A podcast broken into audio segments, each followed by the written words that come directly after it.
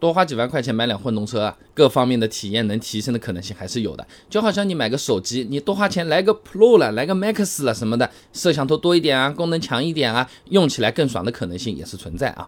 那首先第一个体验提升的地方肯定就是省油了。呃，凯美瑞举个例子，混动版车型 NEDC 油耗百公里四点一升，两点五升自吸的那个燃油版的 NEDC 油耗是百公里六升啊。那实际上的那个差距其实还再大一点啊。车主重测油耗数据看了一下啊，二点五自吸。的燃油版凯美瑞呢，平均油耗是八点三升每百公里，混动版的那个凯美瑞平均油耗呢，只要五点四升每百公里，哎，差不多相差了两点九个油了啊。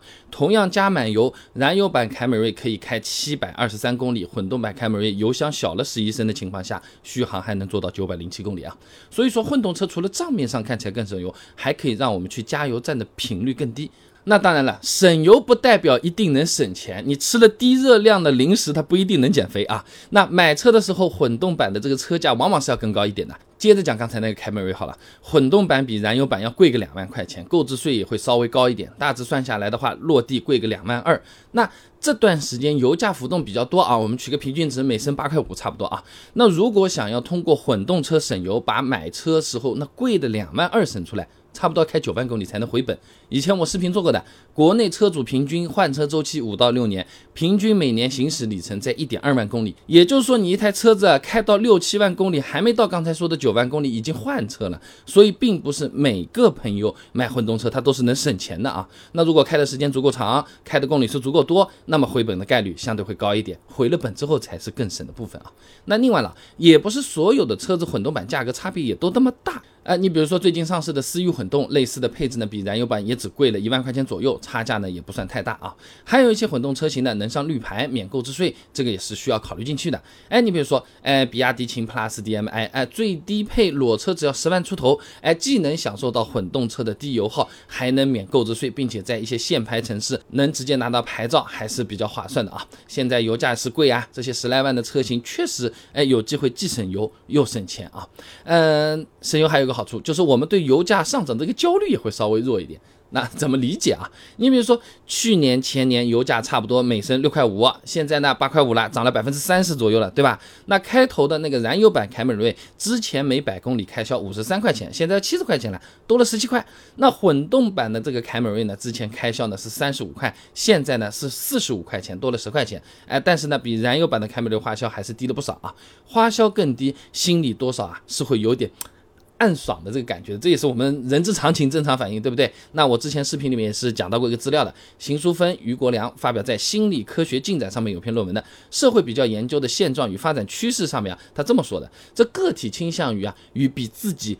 差的人进行比较，来维护自尊和主观幸福感啊，达到自我满足的目的。哈哈。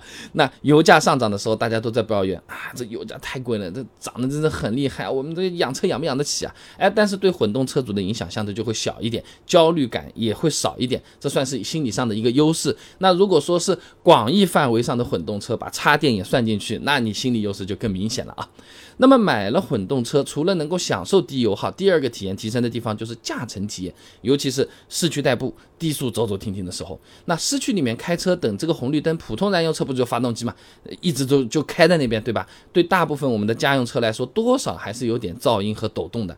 那么混动车的这个发动机呢，停车的时候啊，哎，也可以达到完全停机，哎。只有在电量不足的时候，才需要隔一段时间来启动，给这个电池充电。起步也是一个道理嘛，混动车起步用电机就可以了，你不需要去换什么档啊，没有什么低速的顿挫，动力输出也更平顺。你速度起来了，发动机在跟嘛，那噪音自然也是会更小一点啊。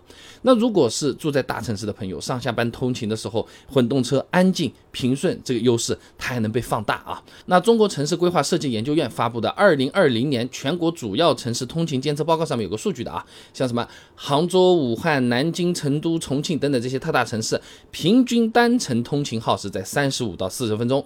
哎，像北京这种超大城市，平均通勤时间甚至有四十七分钟，这还是平均啊，大家懂的啊。简单的讲，就是大城市的朋友一天二十四个小时在车上的时间都接近一个半小时了，车子安静点、平顺些，哎，至少是让我们的心情更好一点的，车子也更有高级感，谈事情也会更方便啊。那第三个体验提升的地方呢，就如果买的是插电混动车，哎，不仅可以体现到纯电车。车的低用车成本，还没有纯电车的烦恼嘛？还是前面的通勤监测报告啊？它上面数据，北上广深这些超大城市，杭州、武汉、成都等等这些特大城市，哎，平均通勤距离一般呢是在八到十一公里，一天总的通勤距离呢在二十公里左右。那么现在市面上在卖的插电混动车型啊，续航用来上下班基本上是绰绰有余的。那比亚迪秦 Plus DM-i 基础版的这个纯电续航五十五公里，你再怎么打折总打不到十公里吧，对不对？